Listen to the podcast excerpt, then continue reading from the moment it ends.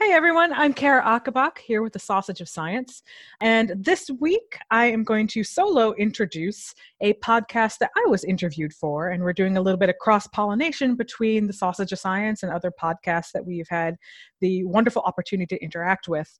So this podcast is called With a Side of Knowledge, and it is the podcast put out by the University of Notre Dame's Office of the Provost, where Ted Fox, who is a really awesome, cool individual, basically goes around and finds fun people, which I should say fun because I'm included in this, to interview about their work. And this all started when I was invited to do a Research Uncorked event, which is kind of Notre Dame's Science Cafe or Science on Tap, where we go to a wine bar and I sit with a glass of wine and talk about my work with a group of people. It's really casual and a lot of good fun. And Ted Fox kind of interviews and moves the conversation along in interesting directions. Anyway, so after that event, Ted invited me to come on to the With a Side of Knowledge podcast. And it's always kind of fun being on the other side of the mic, if you will, for a podcast, and also much more nerve-wracking. Uh, however, this one's really fun because Ted invites you to a brunch. And so you're literally sitting there with breakfast or brunch in front of you talking about your work. And so for me, that's like a giant plate of breakfast meats and eggs. And I get to talk about my work in Finland or anthropology of sports or any other of the fun experiences that Ted asks about. And so it was like the best morning ever. And so without further ado, I hope you enjoy the With a Side of Knowledge podcast produced by the University of Notre Dame and Ted Fox in particular. It was a lot of fun. It was a great conversation, and I hope you enjoy it as much as I enjoyed doing it. From the University of Notre Dame, this is With a Side of Knowledge, the show that invites scholars, makers, and professionals out to brunch for an informal conversation about their work. I'm your host, Ted Fox. This episode of With a Side of Knowledge is supported by Traditions Restaurant and Bar, located in the Embassy Suites directly across from the Notre Dame campus. Hours and other information are available at traditions n d dot com. This was the last episode we were able to record at Traditions before we started working remotely due to the coronavirus. A big thanks to Wes and the team for hosting us this semester. We're thinking of everyone in the restaurant industry during this challenging time.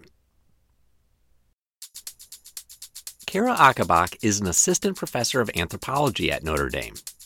A biological anthropologist, she's the director of the Human Energetics Laboratory and explores the physiological and behavioral mechanisms necessary to cope with and adapt to extreme climate and physical activity. Her research has been supported by the National Science Foundation, the National Geographic Foundation, and the American Scandinavian Foundation.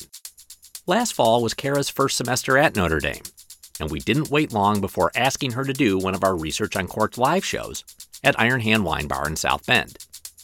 She and I got together again in March to record this episode, starting with the work that's taken her to the Arctic Circle to study the characteristics of a population whose experience in the extreme cold could hold valuable lessons for all of us.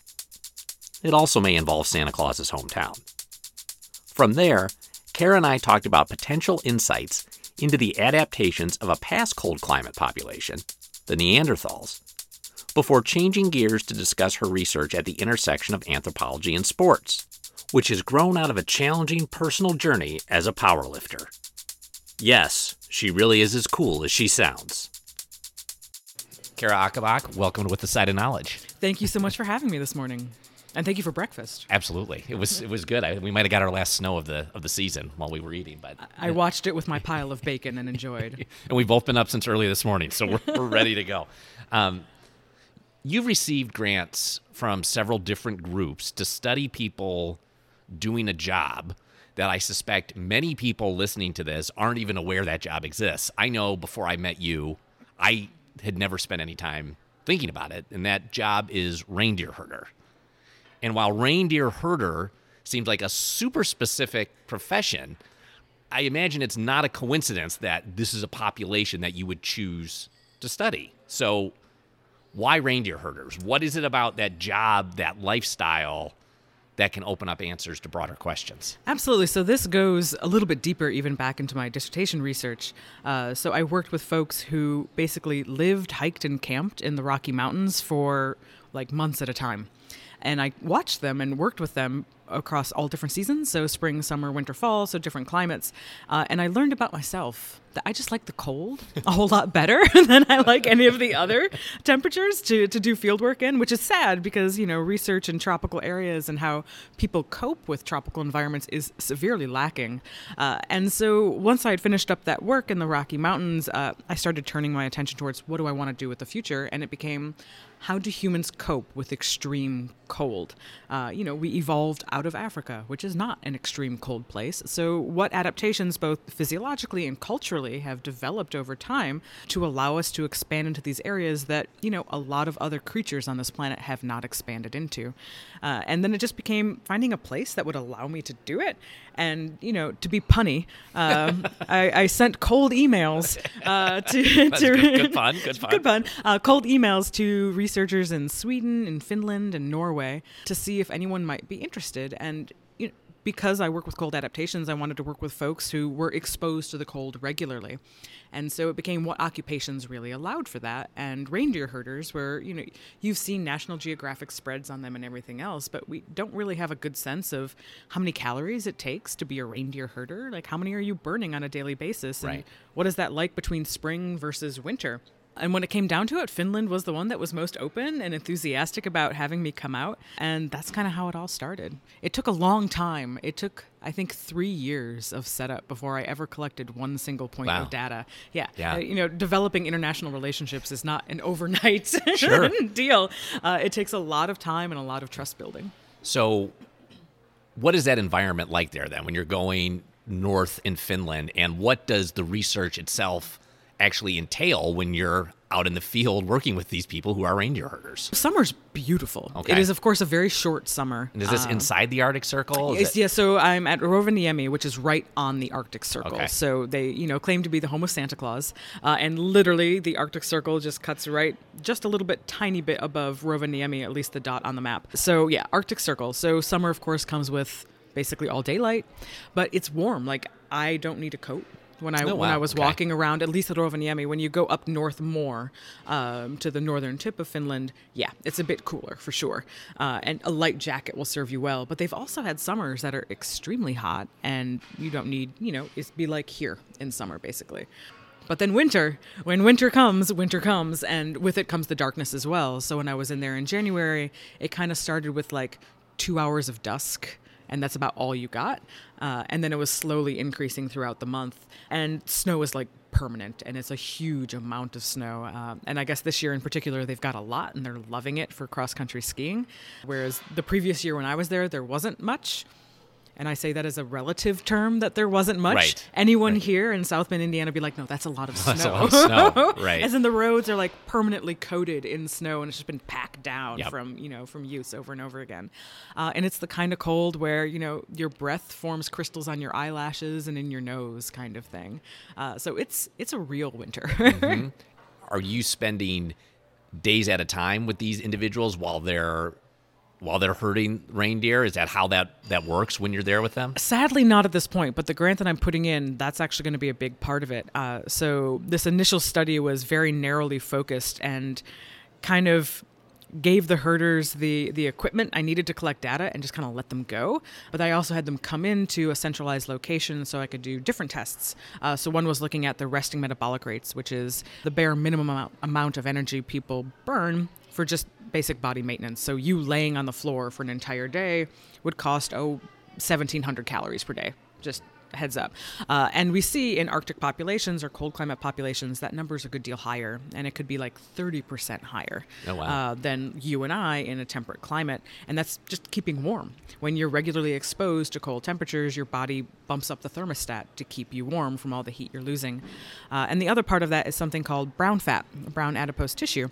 And this is a kind of fat that burns only to keep you warm. So you don't burn it off when you go run uh, or go lift weights. Uh, you have to be mildly cold exposed, and it's located up at your, the top of your shoulders. So I have to mildly cold expose the reindeer herders in these bomb suits, uh, which is like a sweatsuit with tubing that runs through it, and I force cold water in, and I'm able to measure brown adipose tissue with a thermal imaging camera, and then the, the resting metabolic rate as well, and we see a bump up the moment they start using that brown fat, uh, which is really cool. So there's kind of that two parts where I, I give them these monitors to measure the activity that they actually do in the field, and then they come into a makeshift lab, if you will, mm-hmm. uh, to measure the brown fat and resting metabolic rate.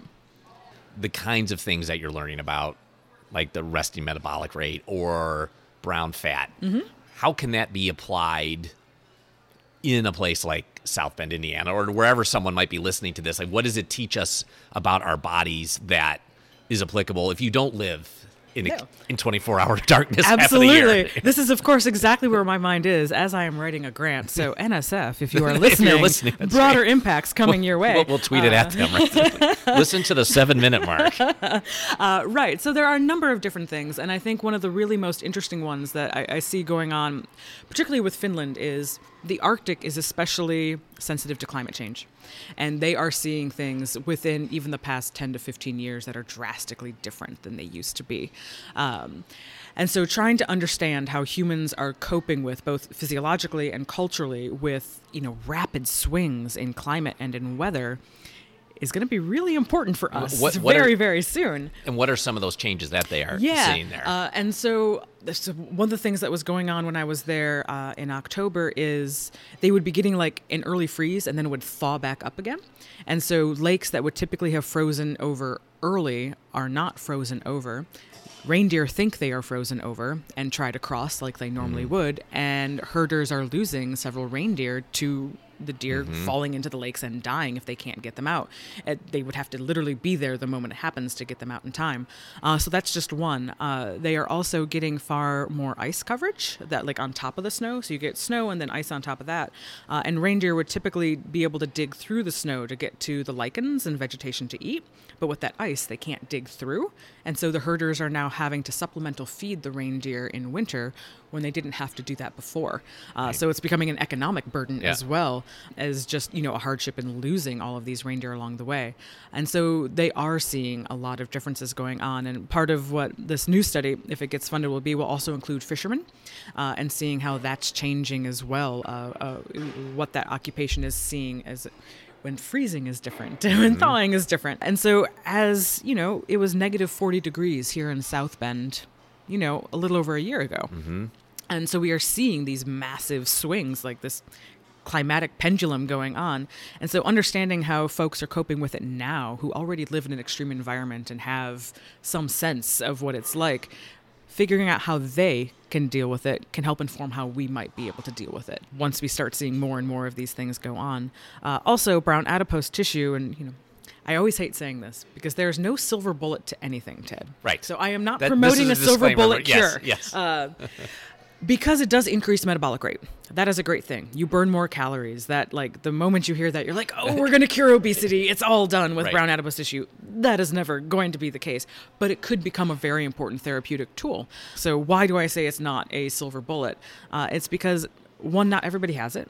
As far as we know, this is, of course, still a very new area of research. And so we just don't have the amount of data, the number of people to say everyone does or everyone doesn't. Uh, but there is high variability. And what we do see is that some people will show evidence of having brown fat, but they actually lower their metabolic rate oh. when they're mildly cold exposed. And they will do something called vasoconstrict. So their vessels will actually tighten down so they don't lose as much heat to the environment. Um, and so their blood pressure might rise. So that oh, could be bad. That could be bad. That could be bad. Yes. Uh, and so you have, like, a, you know, pool of people who have this brown fat that will increase metabolic rate. Great. But then you also have this pool of people that don't. And there could actually be a detrimental effect mm-hmm. if they have some other underlying health condition going on. So it is not a silver bullet, but it could be an important therapy. therapeutic tool for dealing with uh, obesity as well as diabetes uh, because brown fat seems to use your blood sugar almost exclusively. So it could clear away the glucose oh. in your blood. Sure. But again, that might not work for everybody. Uh, and so it, it's one of these, again, we just don't have the data to really be able to say any universal rule, which, just like there are no silver bullets, there are no universal rules for humans, except there are no universal rules. So yeah, so those are some of the broader applications to, for my work. And I think that's a good, just aside for anyone, when they encounter very bold claims about mm-hmm. this is the thing that does this, period, full stop. It's mm-hmm. always good to be a little bit wary of those claims that are, are bold like that. Absolutism is, is never the way to go. Um, and I think the other application that I think is really important is, you know, the massive amount of human migration that goes on. Um, what can we expect from folks who come from really hot climates entering really cold climates? And how can we actually help ease that transition, trying to better understand what folks do already in those cold climates? We can't force physical adaptations, but we can help along with cultural adaptations and ways of coping that would make life a lot easier. So I know you've also and are looking at a past cold climate population, the Neanderthals. Mm-hmm. And the name or term Neanderthal, I feel like that gets thrown around really loosely in popular culture. And it's denigrated yeah. so much. And it's like caveman. Like yeah. that's just like what it's equivalent to. But it's actually a very specific group. So mm-hmm. who were the Neanderthals? What do we know about them? And what in particular about them are, are you looking at? So I will also say that the things I'm about to say does not mean that there's still controversy within our field. Uh, so there are folks who say Neanderthals were basically Homo sapiens and they all interbred and they are not a different species. There are folks who will live and die saying Neanderthals were different species and there was no interbreeding between them and us at any point in time in history. The evidence is more and more pointing to there was tons of interbreeding because if if you look kind of like someone else, there's going to be breeding. Like, they don't look that different. You're close enough, right? You're close enough. Um, so, uh, so yeah, the, the Neanderthals have been around for quite some time, and uh, the the a substantial signal of their population actually starts waning at about thirty, thirty-five thousand years ago. But we have fossils that date back to like two hundred, three hundred, five hundred thousand years ago. Uh, particularly in the Middle East, the Levant area, we have things that are very Neanderthal looking. And so they've been around for quite some time. Uh, and they were the population that very much moved north. When you think of your stereotypical caveman Neanderthal, they moved north into these interglacial regions where they would have to deal with very cold, harsh climates. Um, and their bodies, from what we can see with the fossils, demonstrate that. Uh, so if you can imagine like an Arctic hare versus a, a desert hare, think of the ear size. Arctic hares have these really short, stumpy ears, whereas desert hares have these giant, long ears. Uh, and that's to be able to maintain their body temperature. The Arctic ones want to maintain as much heat and lose as little as possible, whereas the Arctic or the desert hare wants to dump heat to the, the environment. environment. Like yep. Exactly. Yep. And so that's what we see with Neanderthals is that they have very shortened limbs relative to us. We are lanky. Um, so they were short and broad. They're like your perfect lineman yeah. um, for the N F L. If you can imagine, they, they would be perfect. And that is reducing the overall body surface area so that they lose less heat to the environment. There's also some potential for better ability to, to climb up uh, uneven terrain, but that's not been studied as well. And so because this is a population that very much lived in a harsh, cold climate, the hope is, is that what we learned from people who live in harsh, cold climates today can give us a little bit of insight on how Neanderthals, other than what we can see from their bones, may have dealt with, you know, interglacial environments. Because they weren't walking around with Gore-Tex or whatever. They did not have Gore-Tex. Uh, there's still even a debate if they, you know, used furs for clothes. And I'm like, of course they use fur. Like, the debates are insane. Uh, but new paper actually just came out that uh, it used to be thought that only modern-day European populations had Neanderthal D N A, like demonstrating that there was interbreeding between populations. But they now found a whole bunch of Neanderthal D N A throughout African populations. Mm. And people's minds are blown. And I'm like, they looked enough alike, of course. Do you know humans? Like, do you, right. Have you, you met one? So, in addition to your academic work, you are a power lifter. I am a power lifter, how? An occasional power lifter. Well, we were. Ta- I mean, you were up. You're up. Er- we were talking when we met here how early you were up because you go to the gym every morning. I do. How much weight does one have to be able to lift to be considered a power lifter? Oh, you don't. It doesn't it's, matter. It doesn't matter. You just you have to do the big three lifts, which is your bench press, your squat, and okay. your deadlift. So that that makes you a power lifter. If you are somebody who focuses on that, uh, and those are the three lifts that you work to improve, you're a power lifter. I know for you, this isn't purely an athletic interest. Like, I'm sure it, it's part of it. It's part of what you enjoy doing. But how do you connect your work as an anthropologist with sport? Because you have you have a I have. you have a history doing that. I, I do, and it's become like this weird ad hoc thing that I never planned on it happening. Because lifting for me very much started as like an escape from academic work.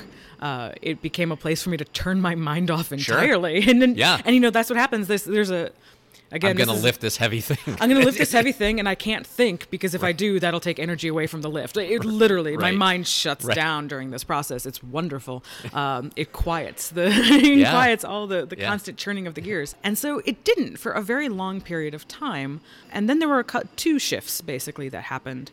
Uh, one was going to a conference. I don't even remember where it was. It was the triple A conference, the American Anthropological Association. But I saw a talk talking about something called edge and flow theory in in a sport, but not powerlifting. And it's this idea of edge is like you push yourself to an edge, like to a brink of really dangerous stuff. And then flow theory, and I'm probably getting it very wrong as this biological anthropologist explaining a very culturally grounded theory. Uh, flow theory is, and we've all experienced this, is like where the world kind of falls away. Mm-hmm. When you're doing something and you are highly engaged in it, nothing else matters, and you kind of enter this almost alternate state of mind. And when I heard that, I'm like, that totally explains me. Like, one, the edge theory, like, yeah, I'm pushing myself to to limits that I really probably right. shouldn't and that are not safe. But reaching that flow state, like, that's exactly what it is. There, every single time I've ever done a big lift and I've hit it, I have no memory of that lift. And it's mm. like, because my conscious mind wow. disappeared. I was going to say, that's and yeah, and like that's fascinating. Something yeah. else took yeah. over. And I will remember walking up yep. to, you know, the platform. And I will remember like crumpling to the ground and happy joy tears.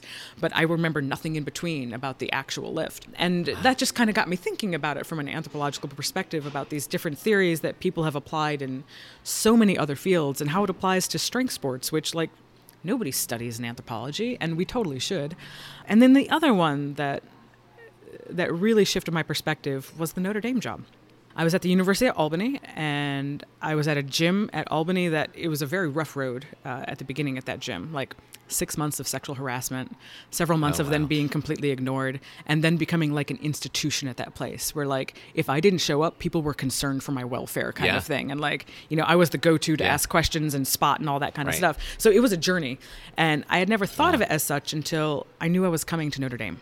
Uh, and I started looking back at that whole experience, which was horrible to start, and then became like a refuge for me. It was one of my happiest places to be. And then I just kind of started thinking about it anthropologically, like what theories, like what happened? And it, it applied to so many things, like rites of passage, for example. So much work has been done on, you know, rites of passage, and that's exactly what was going on. And I had never thought of it like that. I just thought people were being jerks mm-hmm. and I have to deal with this, and how do I deal with this? But all of that body of work has been done, and it was very, very applicable. And then also the work of trying to understand like why dudes were being sexist jerks, like right. all that work has all already been done. And so I wrote up a popular piece for Sapiens, which is the the blog for um, anthropology, basically, all mm-hmm. of anthropology, put on by the Wenner-Gren Foundation. And it was a very cathartic experience for mm-hmm. me writing that up, trying to figure out like what happened during that three-year period. And literally, I would open up the file and start crying. And then I would like type, you know, a couple hundred words and then keep crying. Uh, and like, I, it helped me work through that entire process. Mm-hmm. Uh, because it was traumatic for a while, but then mm-hmm. very transformative in who I became, um, you know, to the loudmouth individual now who just won't take crap from people. Uh, and so that's kind of how it started. And then it became. So that was when you're at Albany and then, at and, Albany. And then you came was, here and thought like, It Look actually happened is... in the summer. It happened during the transition from Albany to okay. South Bend. It was okay. one of these, like, that summer I wrote that up. Yeah. Um, and so, like, while I was transitioning, you know, places, I was analyzing that transition at that gym. It was a weird time period, just moving yeah. places, figuring everything out. And so that was a very, it was an emotionally draining thing to write, but it was perhaps maybe the most powerful thing, at least in my opinion, that I've ever written. And then from that, it also, these other questions came out, like, my lifting got so much better once I was accepted into that gym and I had this social network. And so how does social networking influence performance in what is a completely individual sport? Like no right. one's else lifting that weight right. for you. But right. like having that person there as a, you know, your support, having your favorite spotter there makes all the difference. Uh, and I saw that in my own performance. And like, even now, though I have great people here at the gym, I just haven't had the time to develop the same relationships. And so like, I see my lifting suffering um, all over again. And I just know I have to be patient and, you know, develop it all over again. Yes. Um, and so it's become this question, and I've got a couple of collaborators where we're, we're thinking about these things now and actually trying to developed the ideas to put together a large study of looking at strength sports from an anthropological perspective of both the, you know, the socio-cultural side about those social networks, but, you know, being the biological anthropologist I am, I want to know, like, the metrics, what sort of, you know, what hormones are being involved, what performance is being involved, all of these things. I want the hard numbers on that. Uh, and so we're looking at ways at collaborating to do that. And I actually submitted an internal grant to Notre Dame to bring a bunch of those folks out for a conference on campus that looks at strength sports, particularly for uh, underrepresented populations, so women and people of color, uh, because they often have it a whole lot harder to work their way into these communities than anyone else. Right. It's really, I mean, thank you for sharing all that. I mean, and it's in the article. Yeah, so yeah, like, no, it's already out in the world. Well, and I, I, I think there's a natural, I mean, we were joking before we talked, because the last time we talked, we, we talked about the movie Rocky Four. Yes. And I mean, you're talking about the social cultural aspect around powerlifting and strength sports, and mm-hmm. you had a piece that was picked up um, by The Hill back in the fall after the World Anti-Doping Agency ruled to ban Russia from the twenty twenty mm-hmm. Olympics for performance-enhancing drugs, yeah. basically. And I thought your your perspective on it was so interesting, because it wasn't this Rocky Four image of, wow, Russia's the one bad mm-hmm. actor in the world. There's something that's going on culturally that applies to athletes regardless of wherever mm. they're from. And when you were talking about kind of the edge and flow thing there too, of yeah. pushing yourself to an edge, it was making me think of that again, mm-hmm. of like, there's a broader cultural dynamic that I know you identified as it's being really problematic here. It is. Uh, so you almost can't talk about, I mean, and this is not a strength sports thing. This is an all sports thing. Mm-hmm. You almost can't talk about sports these days without bringing up performance enhancing drugs. But it's always an interesting conversation, especially like when guys bring it up in the gym. The very different attitudes about it you will see. There are those who like completely and utterly scorn it, but then you also wonder, are they still doing it on the side? And they're just publicly scorning it. And then there are those who are just like so open, like, oh yeah, I ordered this, this, right. and this, and I can't wait to see what right. happens. And you're just like, whoa. Is it going to make me go be faster? Is it going to make me be bigger? Yeah, Great. Exactly. Okay. Uh, yeah. And I mean, I'm not sure how much time we have, but like there are some things, there's a study. This researcher was a friend with like a national weightlifting coach. And these guys, I do not know how they got I R B approval for this, uh, but they decided to do an experiment with the national weightlifting team. And they told them that they were going to give them, all these weightlifters, these super fast-acting performance-enhancing drugs. Like, you will see immediate effects. One, silver bullet doesn't exist. So those athletes, one, should have known better. Right. But secondly, they were just giving them sugar water. Mm-hmm. So they weren't giving them anything. So they gave them this sugar water that they were told were fast-acting steroids, and everyone added like twenty pounds to each of their lifts. Anyone listening to this, if you add twenty pounds in a year to your lift, that's phenomenal at the mm-hmm. elite level. Like, that's mm-hmm. amazing. And they were doing it like instantly. Yeah. And then like two weeks later, they tell half the group that those weren't steroids, they were fake, but they let the other half continue to believe that they were steroids. Yeah. And the ones who were told were fake, like, their numbers were lower than before they even were given the fake drug, yeah. whereas those who were told it was good were still going up. Uh, and so there's always this interesting psychological aspect of performance-enhancing drugs, like bigger, faster, stronger. The evidence goes this way and that way. Mostly, yes, it does work, but the psychological impact of it is massive. I mean, the more and more I read about this, both historically and in modern day, performance-enhancing drugs have just been on the scene since, you know, the ancient Greeks and ancient Romans. They were using strychnine as a performance-enhancing drug, by the way. Rat poison for those. Mostly, my students also don't know what strychnine is I, these I days. Was about to, I was about to ask you. And I'm just yeah. like, wait, does everyone know what strychnine is? It's rat poison. Uh, and everyone uses, I feel like almost everyone uses, I can't say all, but I would not be surprised if it's far more pervasive than people are, sure. are even letting on. And the interesting part about it is the level of like administrative blind eye or even intentional blind eye that's going on at these agencies that are supposed to be policing it in some way or another. When you start reading into it, you hear them like hiding test results or holding back on test mm-hmm. results just to get a, you know, an intended outcome during some athletic event. So it's throughout. And the way Rocky Four comes into this is that, like, yeah, Russia got caught. But, you know, why does Russia always get caught? Like, and it's because of that whole mentality that Rocky four really put out there that, you know, it's part of the Cold War era mm-hmm. of like, Russia's always the bad actor. Mm-hmm. And so we just always assume they're doing something bad. So let's test them harder. And then let's, you know, uh, you know, aggressively police them and give them really tough rulings when it comes down to it. And I think a lot of it comes down to that, you know, that cultural bias of, yeah, it's Russia because of course they're cheating. Americans would never right. cheat. Yeah, no.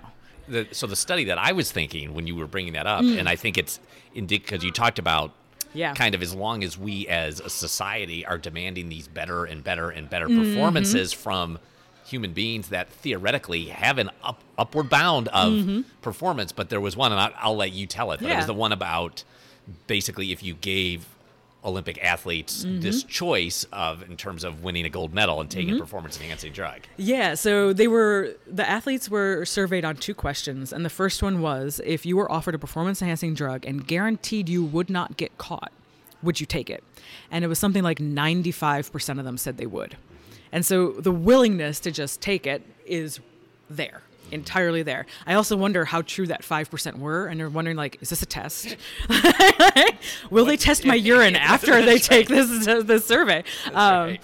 And then the second question was, if I offer you a performance-enhancing drug that guarantees you will win a gold medal, you will not get caught, but you will die five years after the fact. Die. Die. Yes. Like, not even just get ill a little bit, but literal death.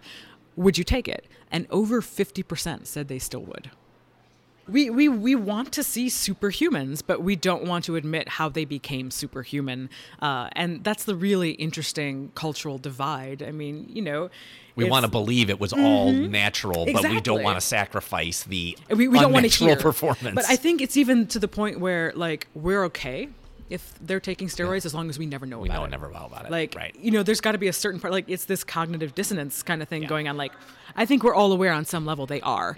But as long as they don't get caught and we don't know about it, we're good. Um, you know, what happens in Vegas stays in Vegas kind mm-hmm. of deal.